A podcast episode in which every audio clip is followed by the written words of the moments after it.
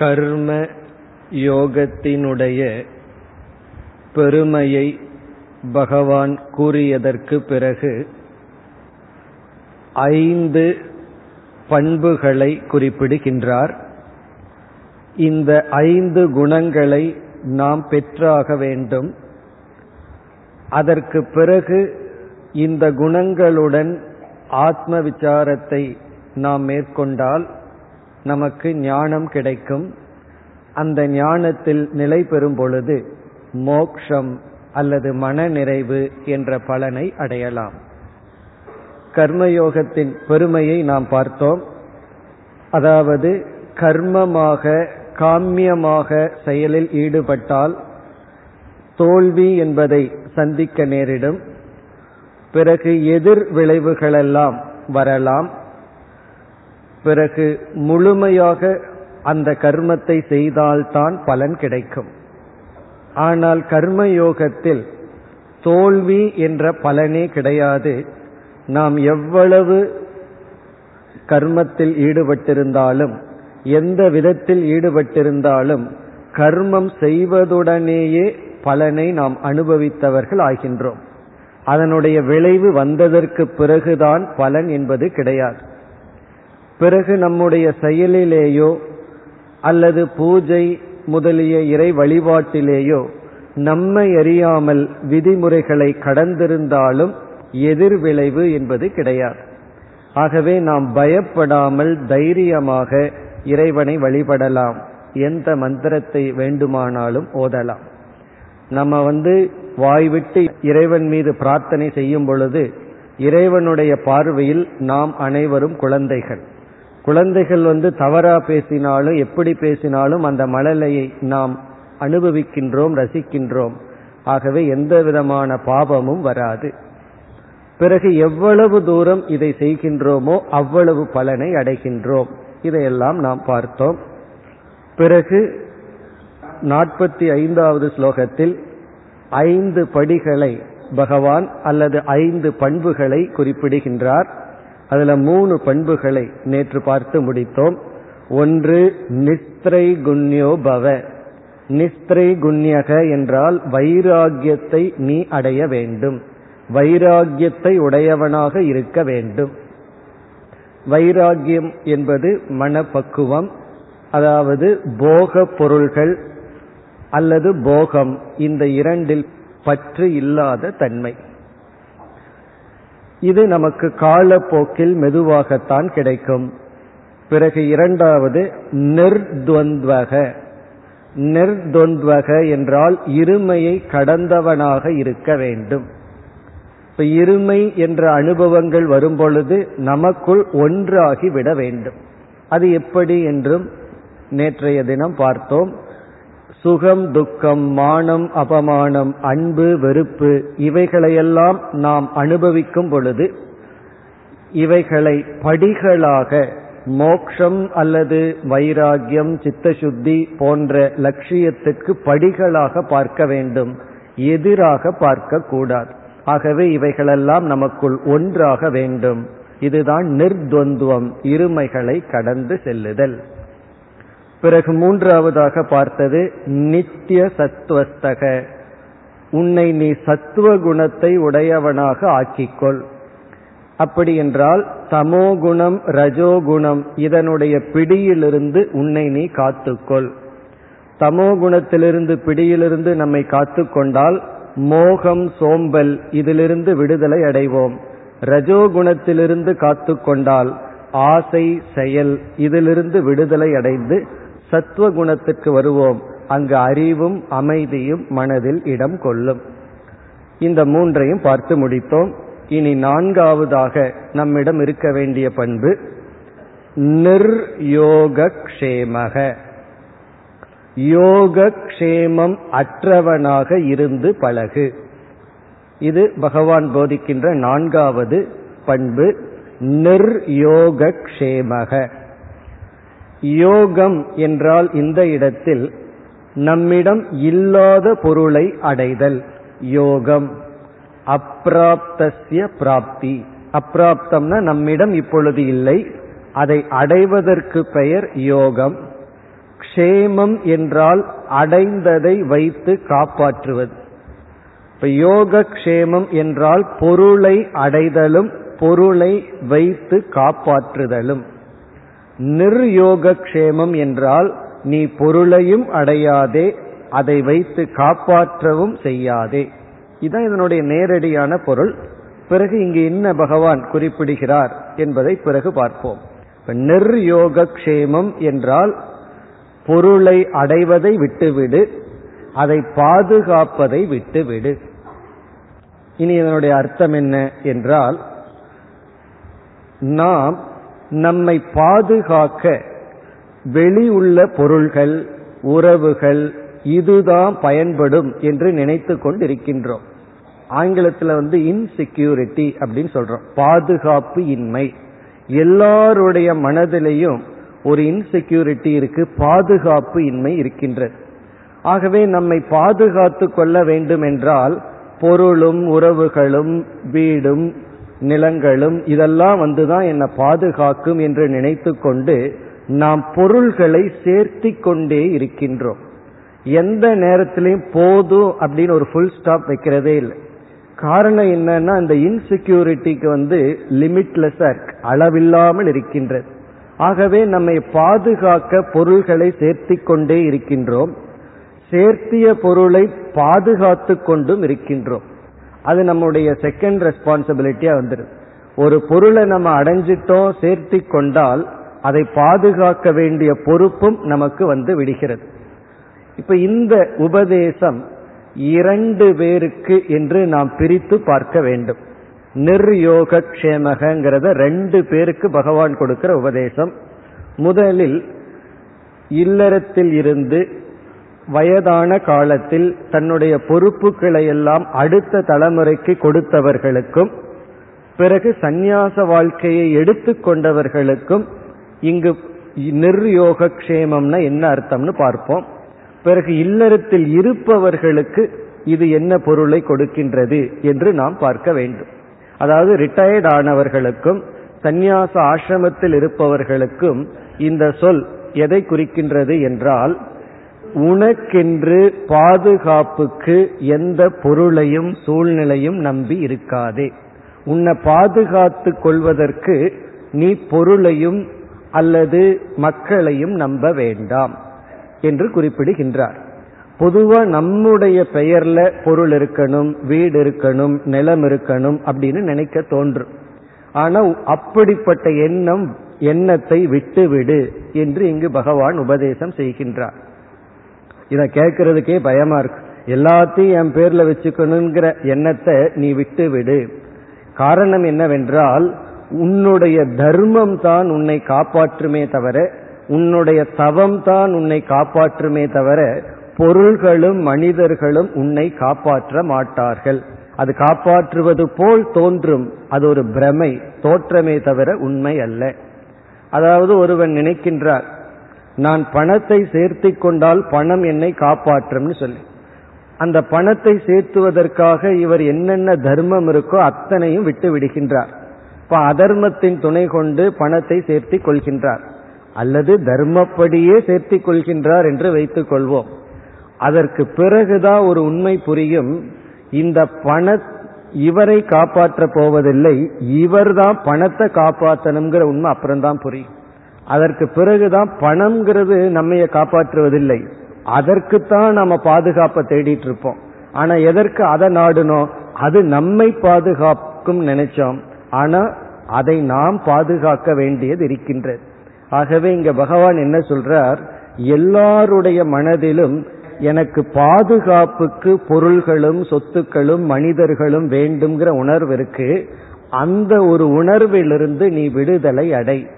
நீ எந்த பொருளையும் உனக்காக என்று சேர்த்தி கொள்ளாதே. அப்படின்னா ரிட்டையர்ட் ஆகிற ஸ்டேஜில் நம்மிடத்தில் இருக்கின்ற அனைத்து பவர் அதையெல்லாம் என்ன செய்யணும்னா அடுத்த ஜெனரேஷனுக்கு கொடுத்த, நம்முடைய குழந்தைகளுக்கு பையன் பெண்களுக்கு கொடுத்து விட வேண்டும்.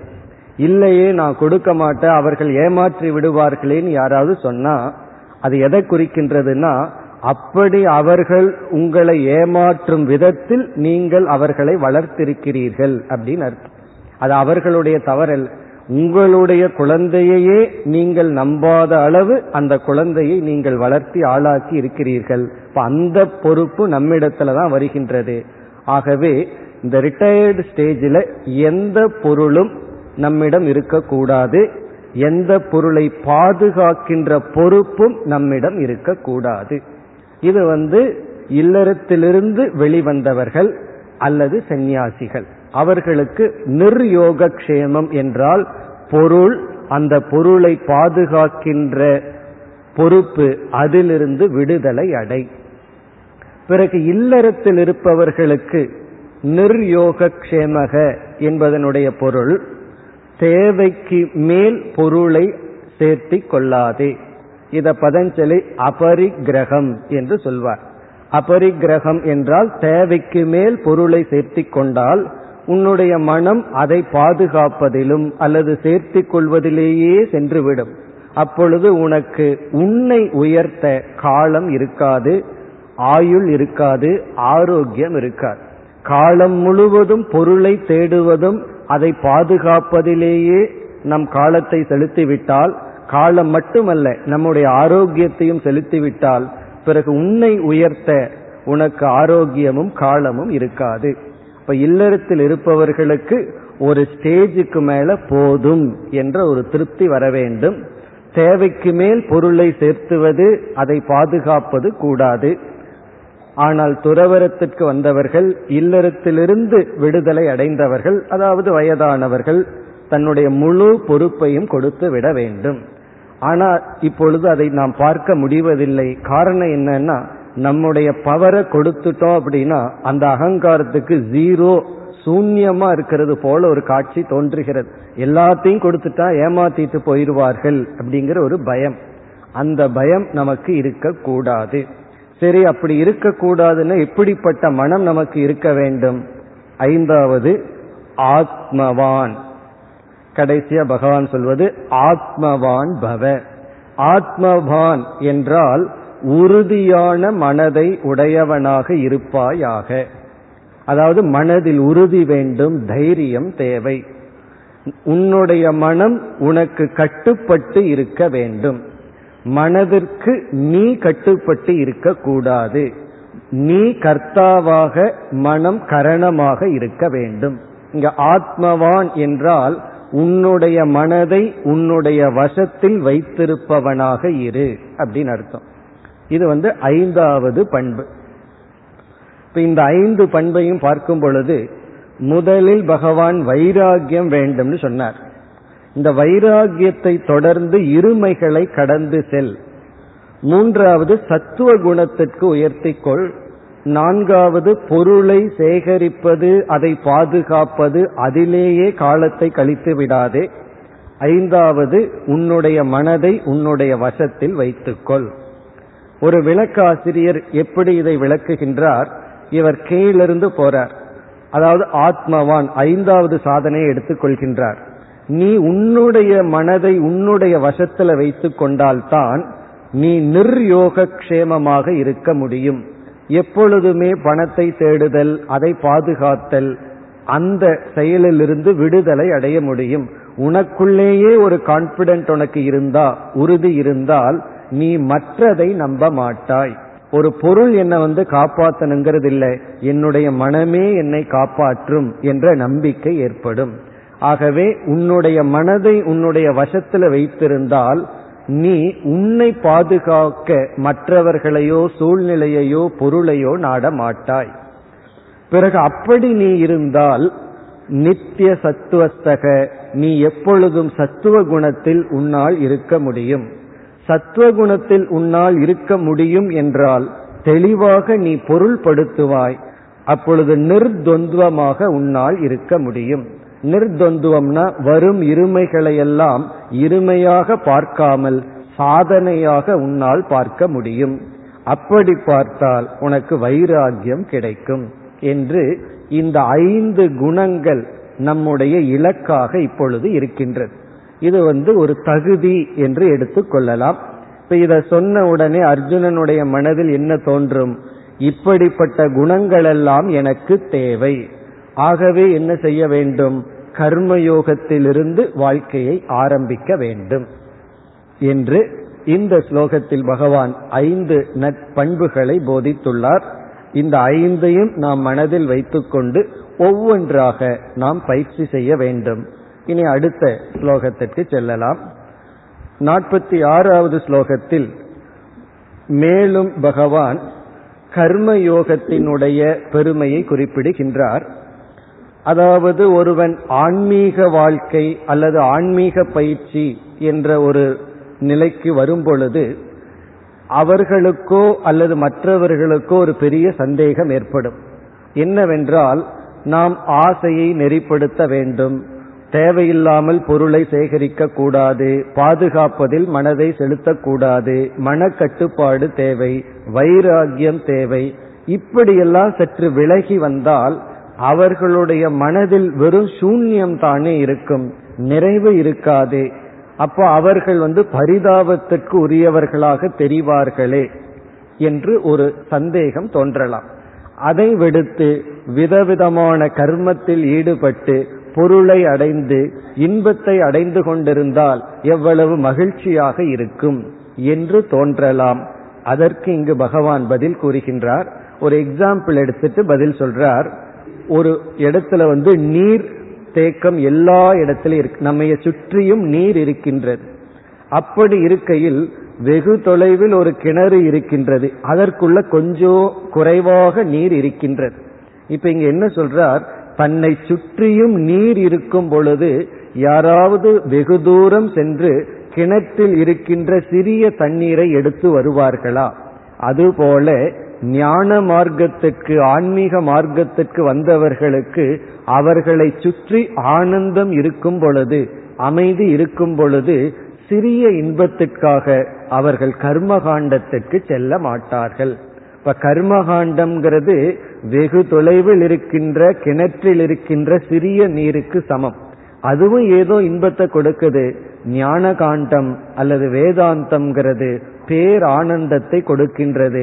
இந்த பேரானந்தத்தை அனுபவித்தவர்கள் சிறிய இன்பத்தை நாடி செல்ல மாட்டார்கள்.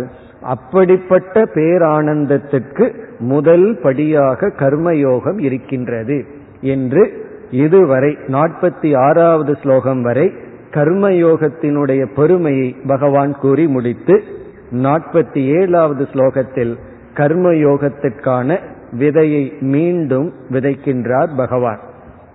இந்த நாற்பத்தி ஏழாவது ஸ்லோகமும் மிக முக்கியம். அதுவும் கர்மயோகத்தை பற்றிய ஒரு முக்கியமான ஸ்லோகம். மூன்றாவது அத்தியாயமே பகவான் கர்மயோகம்ங்கிற தலைப்புல பேச போகின்றார். இருந்தாலும் இனி வருகின்ற ஸ்லோகங்களில் கர்மயோகத்திற்கு சுருக்கமான சில இலக்கணங்களை கொடுக்கின்றார். இனி அந்த கருத்தை நாம் பார்க்க போகின்றோம். இனி நாற்பத்தி ஏழாவது ஸ்லோகத்திற்கு வருகின்றோம். இங்கு என்ன சொல்லப்பட்டுள்ளது என்றால், கர்மயோகம் என்று நாம் சொல்லும் பொழுது புதிதான ஒரு செயலை ஆரம்பத்தில் நாம் சொல்வதில்லை, நாம் செய்து வருகின்ற அன்றாட செயலைத்தான் குறிப்பிடுகின்றோம். காலையில எழுந்து காலை கடன்களை முடித்து நம்முடைய கடமைகளை செய்து பிறகு இரவு தூங்கும் வரை அன்றாட செயல்களில் சாதாரணமா வாழ்கின்ற வாழ்க்கைதான். பிறகு என்ன கர்மத்திற்கும் கர்ம யோகத்திற்கும் வேறுபாடு என்றால், கர்மத்தை செய்யும் பொழுது, நம்முடைய கடமைகளை செய்யும் பொழுது எப்படிப்பட்ட பாவனை, மனதில் இருக்கின்ற எதிர்பார்ப்புகள் அல்லது ஆட்டிடியூட் எப்படி இருக்க வேண்டும், பலனை அனுபவிக்கும் பொழுது நாம் எப்படிப்பட்ட மனநிலையில் பலனை அனுபவிக்க வேண்டும், இதுதான் கர்மமா கர்ம யோகமா என்ற வேற்றுமையை கொடுக்கின்றது. இது நாம காமியமா கர்மமா செய்யறோமா அல்லது கர்ம யோகத்தில் ஈடுபட்டுள்ளமா என்பது செயலினால் முடிவு செய்யப்படுவதில்லை. செயலுக்கு பின் நம்முடைய பாவனையினால், எதிர்பார்ப்பினால் முடிவு செய்யப்படுகிறது. நம்முடைய மனதில் இருக்கின்ற ஒரு பாவனை. அதனாலதான் கர்மயோகத்திற்கு பகவான் புத்தி யோகம் என்ற பெயரும் கொடுத்துள்ளார். புத்தி யோகம்னா புத்தியை வச்சுதான் இது கர்மமா கர்ம யோகமா என்று முடிவு செய்யப்படுகிறது. அதாவது நம்முடைய எதிர்பார்ப்பு, எக்ஸ்பெக்டேஷன், அதுதான் கர்மயோகம்னா என்ன என்பதை மாற்றுகிறது. நாம செயல் செய்யும் பொழுது எப்படிப்பட்ட மனநிலையில் செயல் செய்கின்றோம், செயலினுடைய பலனை வாங்கும் பொழுது எப்படிப்பட்ட மனநிலையில் வாங்குகின்றோம், இதுதான் கர்மயோகத்தை நிர்ணயிக்கின்றது. இப்ப நம்ம கர்மயோகப்படி இருக்க வேண்டும் என்றால் கர்மத்தை பற்றிய சில ரகசியங்களை தெரிந்து கொண்டாக வேண்டும். காரணம், எந்த ஒரு பாவனையும் எதிர்பார்ப்பும் நம்முடைய அறிவின் அடிப்படையில தான் வருகின்றது. இப்போ ஒருவரிடத்தில் நான் எப்படிப்பட்ட உணர்வை வைக்கின்றேன் என்பது அவரை பற்றி நான் எந்த அளவுக்கு புரிந்துள்ளேன் என்பதை பொறுத்து இருக்கு. இப்போ ஒருத்தர் மீது எனக்கு அன்புங்கிற உணர்வு வர வேண்டும்னா அல்லது வெறுப்புங்கிற உணர்வு வருகிறதுன்னு சொன்னா அவரை பற்றி என்னுடைய ஜட்ஜ்மெண்ட், என்னுடைய அறிவு தான் இப்படிப்பட்ட பாவனையை கொடுக்கின்றது. ஆகவே நாலேஜ், நம்முடைய அறிவு தான் பாவனைக்கு காரணமாக இருக்கிறது. அதனாலதான் முன்பின் தெரியாம ஒருவரை பார்த்தவுடன் அவர் மீது நமக்கு எந்த விதமான உணர்வும் வராது, விருப்போ வெறுப்போ எதுவும் வராது. பழக பழகத்தான், அவரை பற்றிய அறிவு வர வரத்தான் நமக்கு பக்தி வரலாம், விருப்பு வரலாம் அல்லது வெறுப்பு வரலாம், என்ன வேண்டுமானாலும் வரலாம். அந்த அறிவை பொறுத்து பாவனை மாறுகின்றது. ஆகவே நான் வந்து என்னுடைய செயலில் எப்படிப்பட்ட பாவனை இருக்க வேண்டும், என்னுடைய செயலினுடைய விளைவை வாங்கும் பொழுது நான் எப்படிப்பட்ட பாவனையுடன் இருக்க வேண்டும்ங்கிறது செயலினுடைய சில நுண்ணிய தத்துவங்களை புரிந்து கொள்ளும் அடிப்படையில் இருக்கின்றது. ஆகவே இங்கு பகவான் வந்து கர்மத்தினுடைய சில ரகசியங்களை நமக்கு சொல்கின்றார். இதை ஏன் ரகசியம்னு சொல்றோம்னா, இது வந்து அவ்வளவு நேரடியாக தெரிவதில்லை, ஆனா இருந்துட்டு இருக்கு. இந்த நியதியை இங்கு பகவான் குறிப்பிடுகின்றார். அப்ப இந்த ஸ்லோகத்துல நாற்பத்தி ஏழாவது ஸ்லோகத்துல சில நியதிகளை நாம் பார்க்க போகின்றோம். இந்த நியதியை புரிந்து கொண்டால்தான் நாம் கர்ம யோகத்தை பின்பற்ற முடியும், கர்ம யோகியாக இருக்க முடியும். இங்க என்ன நியதி? முதல் நியதி என்னவென்றால், முதல் பகுதி கர்மண்யேவ அதிகாரஸ்தே, தே உனக்கு அர்ஜுனா கர்மத்தில் தான் அதிகாரம் இருக்கின்றது. இது வந்து முதல் பகுதி, கர்மணி ஏவ அதிகாரக. இங்க அதிகாரம் என்ற சொல்லுக்கு பொருள் கர்மம் செய்யும் பொழுது, அதாவது ஒரு செயலை நீ செய்ய முற்பட்டால் அந்த செயலை செய்கின்ற சூழ்நிலையில் உனக்கு அதிகாரம் உண்டு என்றால் உனக்கு செயலை செய்கின்ற விதத்தில் அல்லது செயல் செய்கின்ற சூழ்நிலையில் வாய்ப்பு இருக்கின்றது, சாய்ஸ் இருக்கின்றது. உனக்கு வந்து அந்த இடத்துல ஒரு ஃப்ரீ வில் இருக்கு அப்படின்னு சொல்றார். அதாவது ஒரு செயலை செய்வதற்கு முன் நீ ஒரு சுதந்திரமானவனாக இருக்கின்றாய், உனக்கு அங்க சாய்ஸ் இருக்கு, ஃப்ரீ வில் இருக்கு. சாய்ஸ் ஃப்ரீ வில் அப்படின்னு சொன்னா, ஒரு செயலை நாம செய்யறதுக்கு முன்னாடி அதை நம்ம செய்யலாம் அல்லது செய்யாமலும் விட்டு விடலாம் அல்லது எப்படி வேண்டுமானாலும் செய்யலாம். இப்ப இந்த மூணு சாய்ஸ் நமக்கு இருக்கு. ஒரு செயலை செய்யலாம், அதாவது ஒருவரிடம் பேசுறோம், நம்ம வந்து அவரிடம் பேசலாம், பேசாமே இருக்கலாம், எப்படி வேண்டுமானாலும் பேசலாம். அப்படி செயல் செய்வதற்கு முன் நமக்கு வந்து சாய்ஸ் இருக்கு, எப்படி செயல் செய்வது, எந்த மாதிரி செய்வது அல்லது அந்த இடத்துல செயலையே செய்யாமல் இருப்பதா, இப்படிப்பட்ட அதிகாரம். அதிகாரம்னா பவர் நம்ம கையில் இருக்கு. இது வந்து ஒரு கருத்து. அதாவது ஒவ்வொரு ஆக்ஷன் நம்மிடம் இருந்து வரும் பொழுது அந்த இடத்துல நமக்கு ரெஸ்பான்சிபிலிட்டி, நமக்கு ஃபுல் சாய்ஸ் இருக்கு, தேர்ந்தெடுத்து செய்கின்ற திறன் அல்லது வாய்ப்பை பகவான் கொடுத்திருக்கின்றார். அப்படி ஒரு இடத்துல பகவான் என்ன பண்ணியிருக்கார், ஃபுல் சாய்ஸ் கொடுத்திருக்கார். இனி அடுத்த வரியில சொல்றார், மா பலேஷு கதாச்சன, ஆனால் உன்னிடமிருந்து செயல் உருவாகி விட்டால் அந்த செயலினுடைய விளைவில் உனக்கு எந்த அதிகாரமும் இல்லை, எந்த உரிமையும் இல்லை, எந்த சாய்ஸும் கிடையாது. ஒரு எக்ஸாம்பிள் சொன்னா புரிஞ்சிடும். ஒருவன் வந்து அம்பை எடுத்து வில்லில பொருத்தி விடுகின்றான்.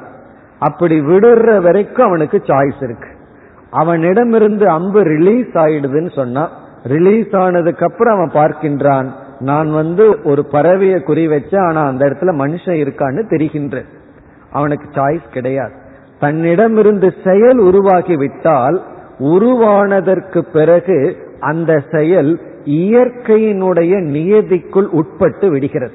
இப்ப எத்தனையோ இயற்கையினுடைய நியதிக்கு உட்பட்டுத்தான் அந்த செயலினுடைய விளைவு வருமே தவிர, செயல் செய்ததற்கு பிறகு இப்படித்தான் விளைவு வர வேண்டும் என்பதில் உனக்கு அதிகாரம் இல்லை.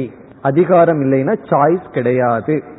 ஆகவே செயல் செய்வதற்கு முன் நமக்கு ஹண்ட்ரட் பர்சன்ட் சாய்ஸ் இருக்கு. செயல் செய்ததற்கு பிறகு அதனுடைய விளைவு நம்முடைய கையில் இல்லை. பிறகு யார் கையில் இருக்குன்னா, நாம எப்படி செயல் செய்தோமோ அதனுடைய அடிப்படையில் பகவான் வகுத்து கொடுத்த இயற்கையினுடைய நியதியின் அடிப்படையில் இருக்கின்றது. இப்ப இதிலிருந்து நமக்கு என்ன தெரிகிறதுனா, செயல் செய்ததற்கு பிறகு நமக்கு கிடைக்கின்ற பலன் நாம் செய்த செயலின் அடிப்படையில். அதற்கப்புறம் வந்து நமக்கு சாய்ஸ் கிடையாது. ஆனா நம்ம பண்ற ஒரு பெரிய தவறு என்ன அப்படின்னா, நான் வழி இல்லாம இதை செய்யறேன் அப்படின்னு சொல்லி ஏதோ செயல் செய்யும் பொழுது நான் சாய்ஸ்லெஸ்ஸா இருக்கிறேன்னு நினைச்சிட்டு, செயலினுடைய விளைவை வரும் பொழுது நம்ம யோசிக்கிற இப்படி வரணும் அப்படி வரணும், எங்கோ அங்க சாய்ஸ் இருக்கிற மாதிரி எதிர்பார்க்கின்றோம். அப்படி அல்ல, செயலுக்கு முன் நாம் சுதந்திரமானவர்கள். செயல் செய்ததற்கு பிறகு நமக்கு எந்த விதமான அதிகாரமும் உரிமையும் கிடையாது. இது இயற்கையில் இருக்கிற நியதி.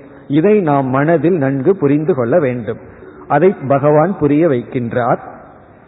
பிறகு இரண்டாவது வரியில மா கர்ம பல ஹேதுகு பூஹு, அங்க என்ன சொல்றாருன்னா, ஒரு செயலினுடைய விளைவானது எதன் அடிப்படையில் வருகிறது. இப்ப நான் வந்து ஒரு செயல் செய்கின்றேன், அந்த செயலுக்கு பாபம் புண்ணியம் என்கின்ற ஒரு விளைவு, அதாவது நலம் கேடு என்கின்ற விளைவு எதன் அடிப்படையில் வருகிறது என்றால், நாம் செயல் செய்யும் பொழுது எப்படிப்பட்ட பாவனையுடன் செய்தோம் அதன் அடிப்படையில் வருகிறது. இப்போ ஒரு டாக்டர் வந்து பேஷண்ட்டுக்கு ஆபரேஷன் பண்ணும்போது இறந்து விடுகிறார் என்றால், அங்க என்ன நடந்திருக்கு? ஒரு டாக்டர் கையில ஒருவர் இறந்திருக்கின்றார். ஆனா சாஸ்திரம் வந்து புண்ணியம் என்ற பலன் அவருக்கு வரும் சொல்லுது. காரணம் என்ன என்றால், அங்கு வந்து அவர் அவன் இறக்க வேண்டும் என்ற எண்ணத்தில் பாவனையில் அந்த காரியத்தை செய்யவில்லை. ஆகவே வெளி தோற்றமாக என்ன பலன் இருந்தாலும் மனதில் இருக்கின்ற பாவனையின் அடிப்படையில தான் நமக்கு வந்து பலன் வரும். ஒருவர் வந்து நம்மிடம் வற்புறுத்தி நம்மிடம் இருந்து லஞ்சமாக பணத்தை வாங்குகின்றார். ஏன்னா அவருக்கு கவர்மெண்ட்ல ஏதோ ஒரு பவர் இருக்கு. நம்மை ஏமாற்றி நம்மை வற்புறுத்தி பணத்தை வாங்குறார். நாமும் வேறு வழி இல்லாமல் பணத்தை கொடுக்கிறோம். அப்ப நம்ம மேலோட்டமா பார்த்தா என்ன தோணும்னா, ஏதோ தானம் பண்ற மாதிரி தோணும். அவரு வந்து பணத்தை சம்பாதிச்ச மாதிரி தோன்றும். ஆனா பாபம் என்ற பலன் அவருக்கு வரும். ஒரு கோணத்தில் அவருக்கு வந்து கெயின், ஆனா இனி ஒரு கோணத்துல பாபம். காரணம் என்னவென்றால், இது வந்து தானம் புண்ணியம் அப்படிங்கிற பலன் அல்ல வராது. இதுல இருந்து என்ன தெரிகிறதுனா, நம்முடைய பலன் எப்படிப்பட்ட பலன் வருங்கிறது செயலுக்கு முன் என்ன பாவனையை வைத்திருந்தோமோ அதன் அடிப்படையில் தான் வரும். அப்ப அதையும் பகவான் இங்கு குறிப்பிடுகின்றார். ஒரு பாவனையில ஒரு செயலை செய்து முடிச்சிட்டோம் அப்படின்னா அதற்கு பிறகு நமக்கு சாய்ஸே கிடையாது. இதெல்லாம் கர்மயோகத்தை நாம் மேற்கொள்ள நமக்கு பகவான் கொடுக்கின்ற சில அறிவு, இயற்கையில் உள்ள சில நியதிகளை இங்கு பகவான் புகட்டுகின்றார். இப்ப இதை கேட்ட உடனே அர்ஜுனனுக்கு தோன்றலாம், இந்த வம்பெல்லாம் நமக்கு எதற்கு எதற்கு நான் ஏதாவது நினைச்சு ஒரு கர்மத்தை பண்ணி அது ஏதோ பாப புண்ணியத்தை எல்லாம் கொடுக்கணும். நான் எந்த செயலையும் ஈடுபடாமல் இருக்கிறேனே, எந்த கர்மத்திலையும் நான் ஈடுபடாமல் இருக்கின்றேனே என்று தோன்றலாம். ஆகவே கடைசி பகுதியில பகவான் சொல்றார், தே சங்கக அகர்மணி மாஸ்து, அகர்மத்தில் உனக்கு பற்று வேண்டாம், செயலின்மையை நீ எடுத்து கொள்ளாதே, அதாவது செயலை நீ துறக்காதே. இப்ப என்ன சொல்றார், நீ வந்து செயலின்மைக்கும் சென்றுவிடக் கூடாது. நான் எந்த பொறுப்பும் எடுத்துக்காம எதுவும் செய்யாமல் இருக்கின்றேன் என்பதும் தவறு. அதனுடைய விளக்கம் எல்லாம் மூணாவது அத்தியாயத்துல பகவான் சொல்ல போறார். அது முதல்ல முடியாதுன்னு சொல்ல போறார். ஒரு ஜீவன் சரீரத்தை எடுத்துட்டா மரணம் வரைக்கும் ஏதாவது செயல்ல ஈடுபட்டுத்தான் ஆக வேண்டும். செயலின்மைங்கிறது அப்சல்யூட்லி இம்பாசிபிள் அப்படின்னு சொல்ல போறார். அது முடியாதுன்னு சொல்ல போகின்றார். அது மட்டுமல்ல, செயலின்மையினால் நாம் எந்த முன்னேற்றத்தையும் அடைய முடியாது. ஆகவே நீ செயலின்மைக்கு சென்று விடாதே, நீ கர்ம பலனை சங்கல்பத்தினால் தவறாக நிர்ணயம் செய்து விடாதே. உன்னுடைய சங்கல்பத்தின் அடிப்படையில் தான் கர்ம பலன் வருகின்றது. நீ கர்மம் செய்யும் பொழுது சுதந்திரமானவனாக இருக்கின்றாய். செய்து முடித்ததற்கு பிறகு உனக்கு இதே ஸ்லோகத்தை ஒரு சில விளக்காசிரியர்கள் வேறு விதத்திலும் பொருள் சொல்லி இருக்கின்றார்கள். அந்த வேறு விதமான பொருள் என்னவென்றால், அர்ஜுனனை நிமித்தமாக வைத்து, அர்ஜுனா உனக்கு இப்பொழுது, உனக்கும் உன்னை போன்ற மனநிலையில் இருப்பவர்களுக்கும் செயல் செய்யத்தான் தகுதி இருக்கின்றது, செயலை துறக்க உனக்கு அர்ஹதை இல்லை, ஆகவே நீ செயலை துறந்து துறவரத்திற்கு செல்லாதே, நீ கர்மயோகத்தில் ஈடுபடு என்ற விதத்திலும் இதற்கு பொருள் சொல்லலாம். அதிகாரம் அப்படிங்கிற சொல்லுக்கு அர்ஹதை என்று பொருள் எடுத்துக்கொண்டால், சித்த சுத்தி இல்லாத, மன தூய்மை இல்லாத உனக்கு செயல் செய்யத்தான் அர்ஹதை இருக்கின்றது, நீ செயலை விட்டு விடாதே. இப்ப செயல் செய்து டிரான்சாக்சன்ல வந்து நம்ம டிஸ்டர்ப் ஆகிறோம்ங்கிற காரணத்தினால, இப்போ ஒரு பொறுப்பை எடுத்துட்டு அந்த பொறுப்புல ஈடுபடும் பொழுது சங்கடம் வருது, மனச்சஞ்சலம் வருது, ஆகவே எனக்கு எந்த பொறுப்பு வேண்டாம் அப்படின்னு சொன்னா நீ பொறுப்பை விட உனக்கு தகுதி இல்லை. எந்த பொறுப்பை எடுத்துக்கொண்டாலும் எந்த கர்மத்தில் ஈடுபட்டாலும் நான் பாதிக்காமல் இருப்பேன் என்ற மனநிலை வந்ததற்கு பிறகு நாம் கர்மத்தை விடலாம், சத்துவகுணத்துக்கு போயிட்டான். ஆகவே பயத்தினாலேயோ இயலாமையினாலேயோ நாம் கர்மத்திலிருந்து விலகி கொள்ள கூடாது. இப்ப இந்த ஒரு நாலேஜ் அட்வைஸை கொடுத்ததற்கு பிறகு இனி அடுத்த மூன்று நான்கு ஸ்லோகங்களில் கர்மயோகத்தினுடைய இலக்கணத்தை பகவான் குறிப்பிடுகின்றார். இனி கர்மயோகத்தினுடைய லட்சணம் வரப்போகின்றது. இந்த இலக்கணம், இந்த டெபனிஷன் தான் மூன்றாவது அத்தியாயத்தில் விளக்கப்பட இருக்கின்றது. பகவான் என்ன செய்து விட்டார், இரண்டாவது அத்தியாயத்திலேயே ஞான யோகத்தையும் கர்ம யோகத்தையும் சுருக்கமாக கூறிவிட்டார். ஞான யோகத்தை கூறிய பகவான் இங்கு கர்ம யோகத்திற்கு இலக்கணமான சில ஸ்லோகங்களை கூறி பிறகு அடுத்த அத்தியாயத்தில் விளக்க இருக்கின்றார். இனி கர்ம யோகத்திற்கு என்ன இலக்கணம், லட்சணம் என்ன, டெபனிஷன் என்ன, அதை நாம் பார்க்க போகின்றோம். அடுத்த ஸ்லோகத்துல கர்மயோகத்தினுடைய லட்சணம் வர இருக்கின்றது. நாற்பத்தி எட்டாவது ஸ்லோகம். இதுல கர்மயோகத்திற்கு லட்சணம்.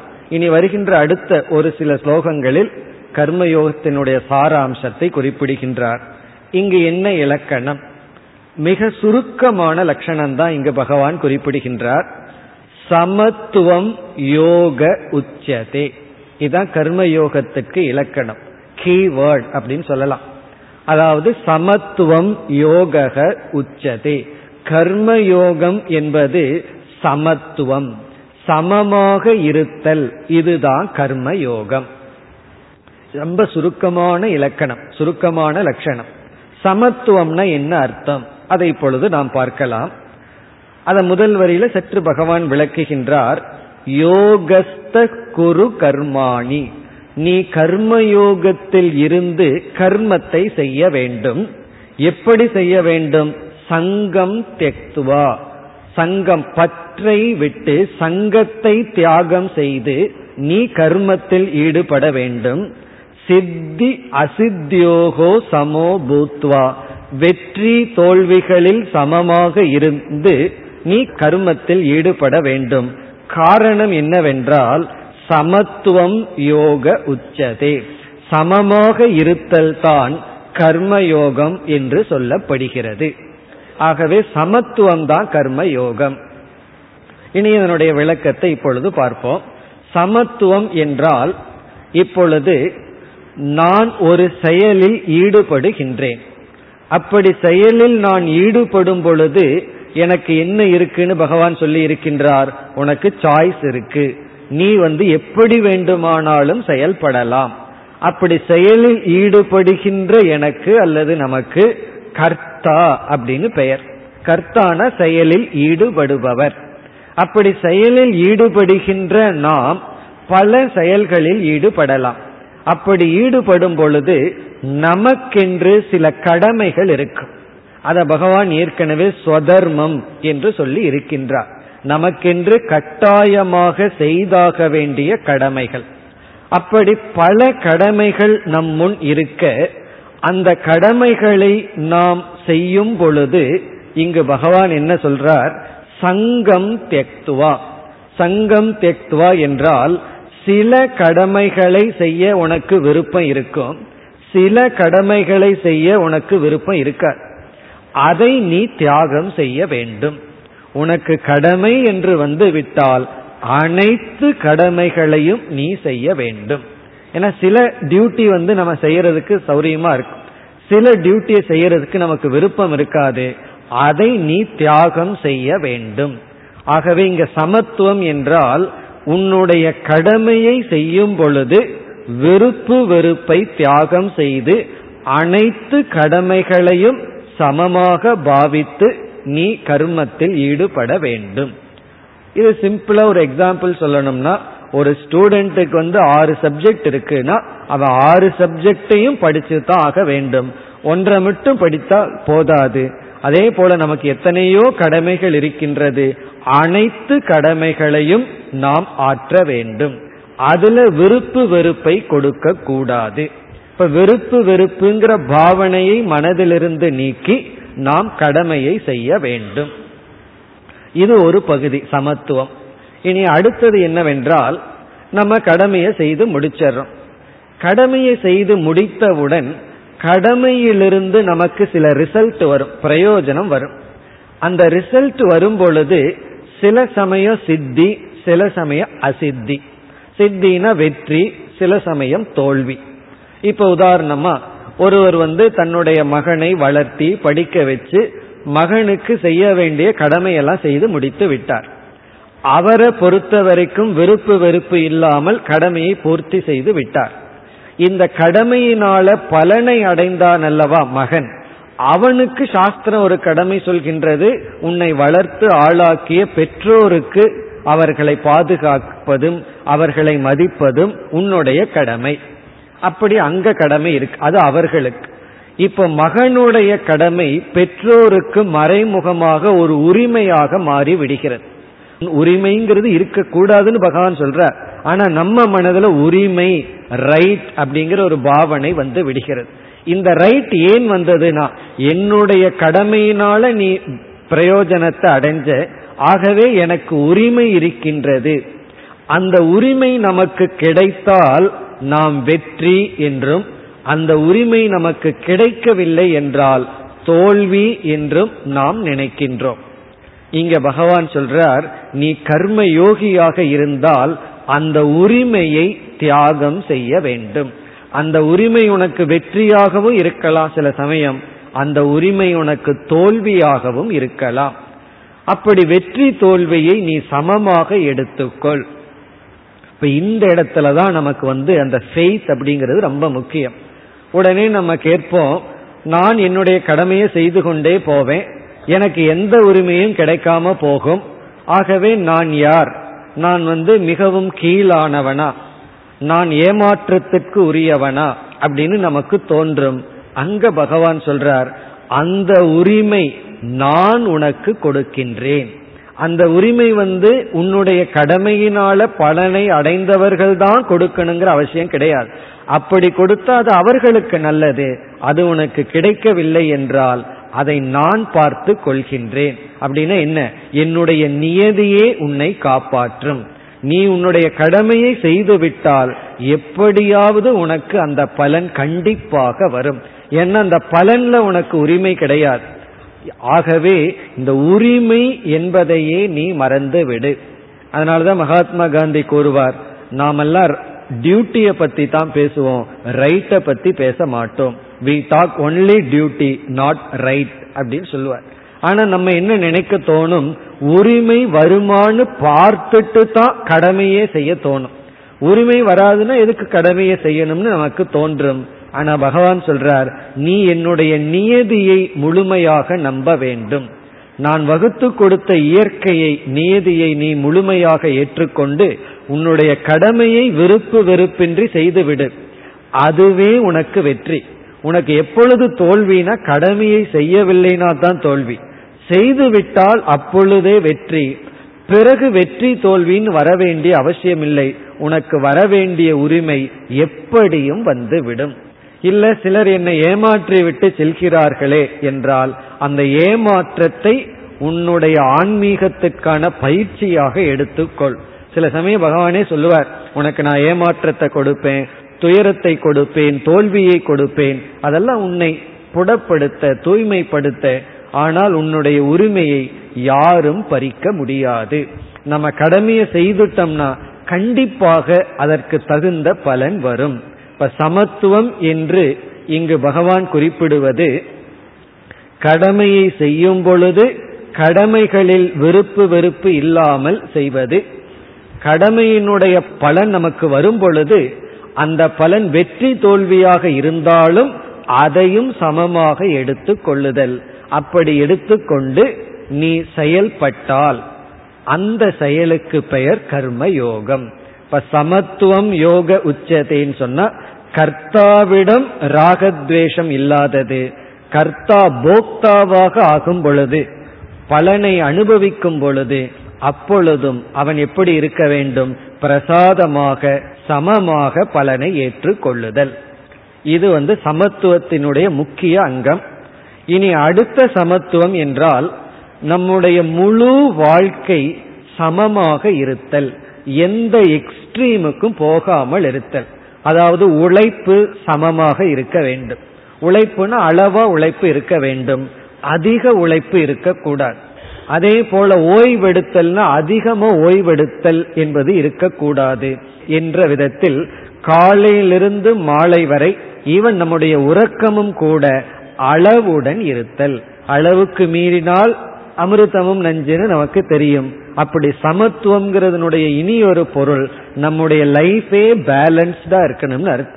சமமாக இருத்தல், எந்த எக்ஸ்ட்ரீமுக்கும் போகக்கூடாது. இது வந்து பழக்க வழக்கத்தில், பிறகு குணத்திலும் கூட. சில பேர் வந்து பொருளை வந்து ஊதாரித்தனமா செலவழிப்பார்கள், சேர்த்தியே வைக்காம. சில பேர் வந்து பொருளை வந்து தனக்காகவும் கூட செலவிட மாட்டார்கள். இது வந்து ரெண்டு எக்ஸ்ட்ரீம், அதிகமா கருமையா இருத்தல் அல்லது ஊதாரித்தனமா இருத்தல், அல்லது எப்பொழுதும் பேசிக்கொண்டே இருத்தல் அல்லது பேசாமலேயே இருத்தல். எதுல பேசணுமோ அப்பவும் பேசாமல் இருத்தல். அப்படி எந்த எக்ஸ்ட்ரீமுக்கும் போகாம எல்லா பண்புகளையும் சமமாக பாவித்தல், அது கர்ம யோகம். அப்படி சமத்துவம் என்பது செயல், செயலினுடைய விளைவு, மற்ற அனைத்து சாதனைகள் அதில் சமமாக அளவாக இருந்தால் அது கர்மயோக வாழ்க்கை. இப்ப இது கர்மயோகத்தினுடைய ஒரு அங்கம். இதனுடைய மேலும் விளக்கத்தை எல்லாம் நாம் மூன்றாவது அத்தியாயத்தில் பார்க்க முடியும். இனி அடுத்த ஸ்லோகத்தில், அதாவது நாற்பத்தி ஒன்பதாவது ஸ்லோகத்தில் பகவான் வந்து மீண்டும் கர்மயோகத்தினுடைய பெருமையை கூறுகின்றார். இந்த மார்க்கெட்டிங் சொல்லுவோமே, அப்படி பகவான் அடிக்கடி இடையில பண்றார். கர்மயோகத்தினுடைய பெருமையை கூறிக்கொண்டே வருகின்றார்.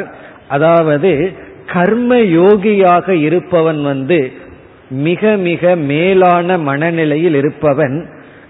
கர்மியாக இருப்பவனுக்கு பகவான் இங்கு கொடுக்கிற வார்த்தை வந்து கிருபணக அப்படின்னு சொல்றார். கிருபணகனா பரிதாபத்திற்கு உரியவன். அதாவது இவன் வந்து செய்யற ஒவ்வொரு செயலுக்கும் பலன் இப்படி வரணும், பலன் இப்படி வரணும்னு சொல்லி ஏங்கிக் கொண்டிருக்கின்ற ஒரு பெக்கர், ஒரு பிச்சைக்காரன் அப்படின்னு பகவான் சொல்றார். ஆனா கர்மயோகி இருக்கின்றானே, அவன் மனம் நிறைந்தவன், அவன் மன நிறைவுடன் இருப்பான். ஆகவே கர்மயோகம்தான் நம்முடைய மனதை நிறைவுபடுத்தும் என்று பலனை எதிர்பார்த்து எதிர்பார்த்து செய்கின்ற நிலை மிக கீழானது. இங்கு பகவான் கொடுத்த சில நியதிகளை புரிந்து கொண்டு சரியான பாவனைகளை நாம் கொண்டு வந்தால் அதுதான் மேலானது என்று கர்ம யோகத்தினுடைய பெருமையை கூறுகின்றார். பிறகு ஐம்பதாவது ஸ்லோகத்திற்கு நாம் வருகின்றோம். இந்த ஸ்லோகத்தில் கர்மயோகத்தினுடைய இரண்டாவது லட்சணம் வருகின்றது. முதல் லட்சணம் வந்து சமத்துவம் சொன்னார். அடுத்த லட்சணம் வந்து யோக கர்மசு கௌசலம், இது ஒரு லட்சணம். இதெல்லாம் ரொம்ப பிரசித்தியான ஃபேமஸான ஸ்டேட்மெண்ட். யோக கர்மயோகம் என்பது கர்மசு கௌசலம். கௌசலம் அப்படின்னு சொன்னா திறமை, புத்திசாலித்தனம். குஷலம் அப்படின்னு சொன்னா இன்டெலிஜென்ட் அர்த்தம், கௌசலம்னா புத்திசாலித்தனம் அப்படின்னு அர்த்தம். இப்ப இதனுடைய அர்த்தம் என்னவென்றால், பொதுவாக நம்மைய பந்தப்படுத்துறதே செயல்கள் தான், கர்மந்தான். கர்மந்தான் நம்மை பந்தப்படுத்தி கொண்டு வருகிறது. எப்படி என்றால், சிறிய வயதில் இருக்கும் பொழுது, நாம குழந்தைகளா இருக்கும் பொழுது நம்முடைய மனதில் விருப்பு வெறுப்புகளும் குறைவா இருக்கும். பிறகு வளர வளர செயல் செய்ய செய்ய நம்முடைய மனதிலும் விருப்பு வெறுப்புகள் அதிகமாயிட்டே போகும். எப்படி விருப்பு வெறுப்புகள் அதிகமாகின்றது என்றால், அது செயலினால் தான் அதிகமாகிக் கொண்டு போகிறது. உதாரணமாக, ஒரு குழந்தை வருது, முதல் முதல்ல குழந்தையை கடைக்கு அழைத்து செல்றோம். அது ஒரு விதமான ஸ்வீட்டை பார்க்குது. அந்த இனிப்பை பார்த்த உடனே அது வேண்டும்னு கேட்குது, ஏன்னா பார்க்கறதுக்கு அழகா இருக்கு. உடனே பெற்றோர் வந்து அந்த குழந்தைக்கு இனிப்பை வாங்கி கொடுக்கிறார்கள். அது சுவைத்து பார்க்கிறது.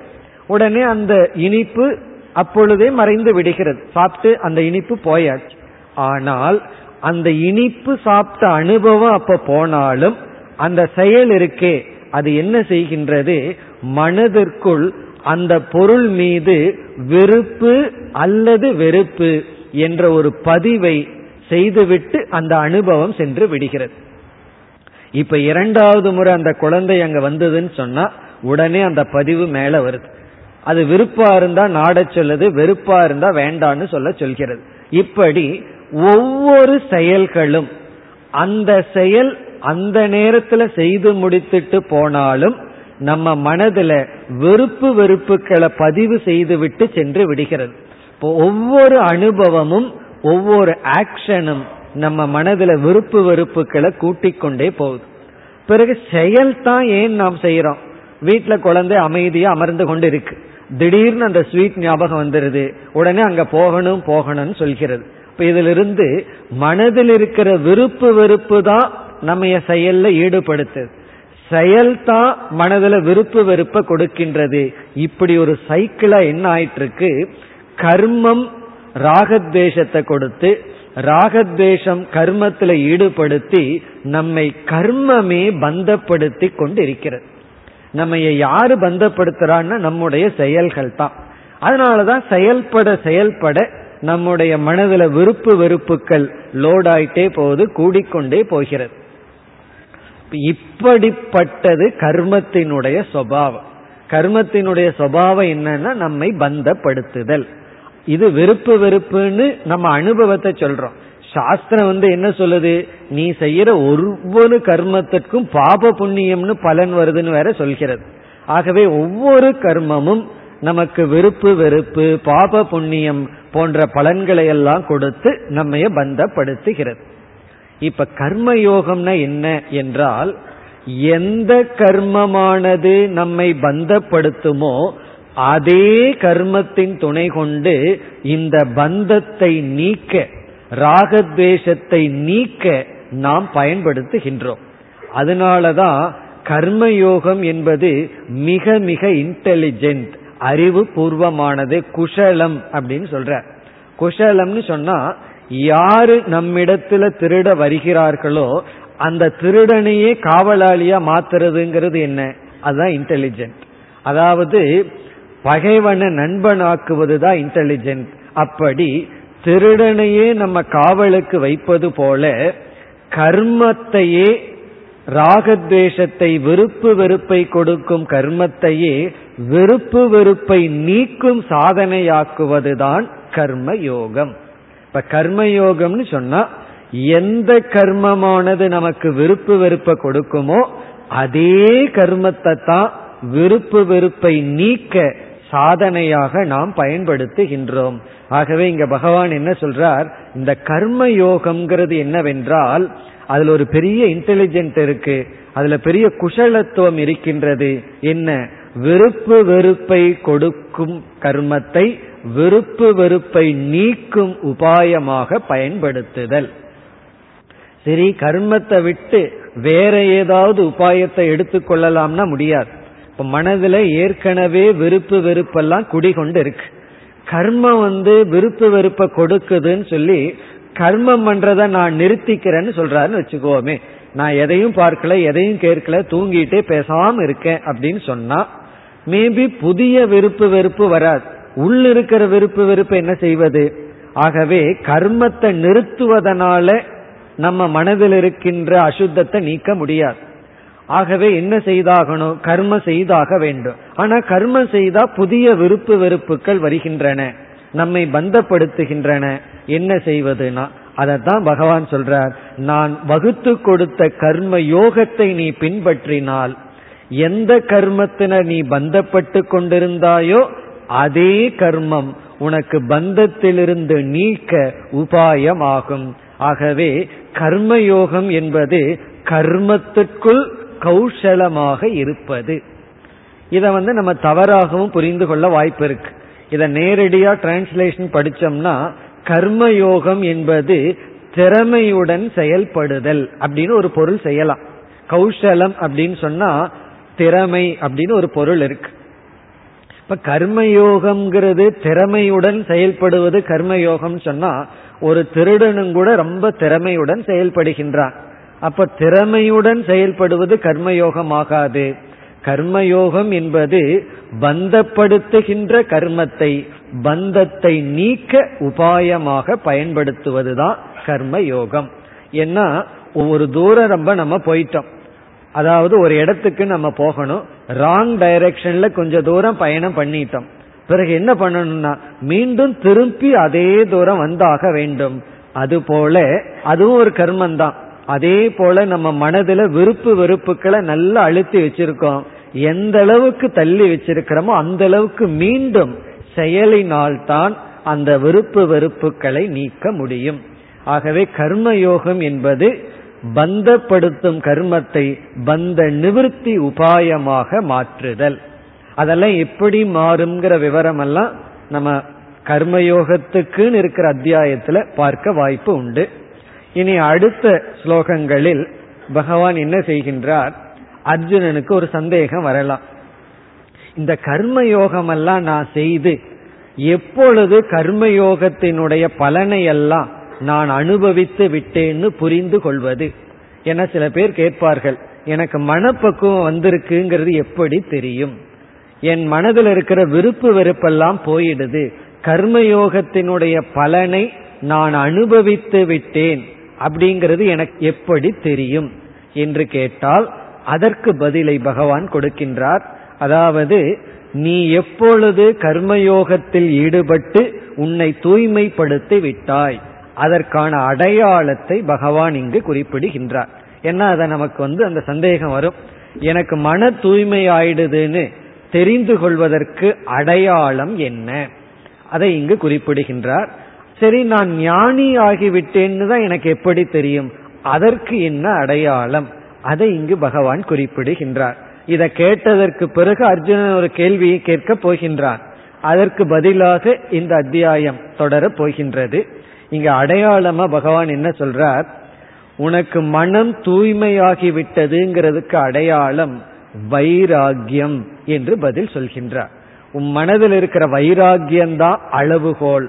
உனக்கு இந்த உலகத்தில் இருக்கிற எந்த பொருள்களும் உன்னை கவரவில்லை என்றால், உன்னுடைய மனதிற்குள் மோகத்தை கொடுக்கவில்லை என்றால் நீ உறுதி செய்து கொள்ளலாம், உன்னுடைய மனம் பக்குவத்தை அடைந்து விட்டது.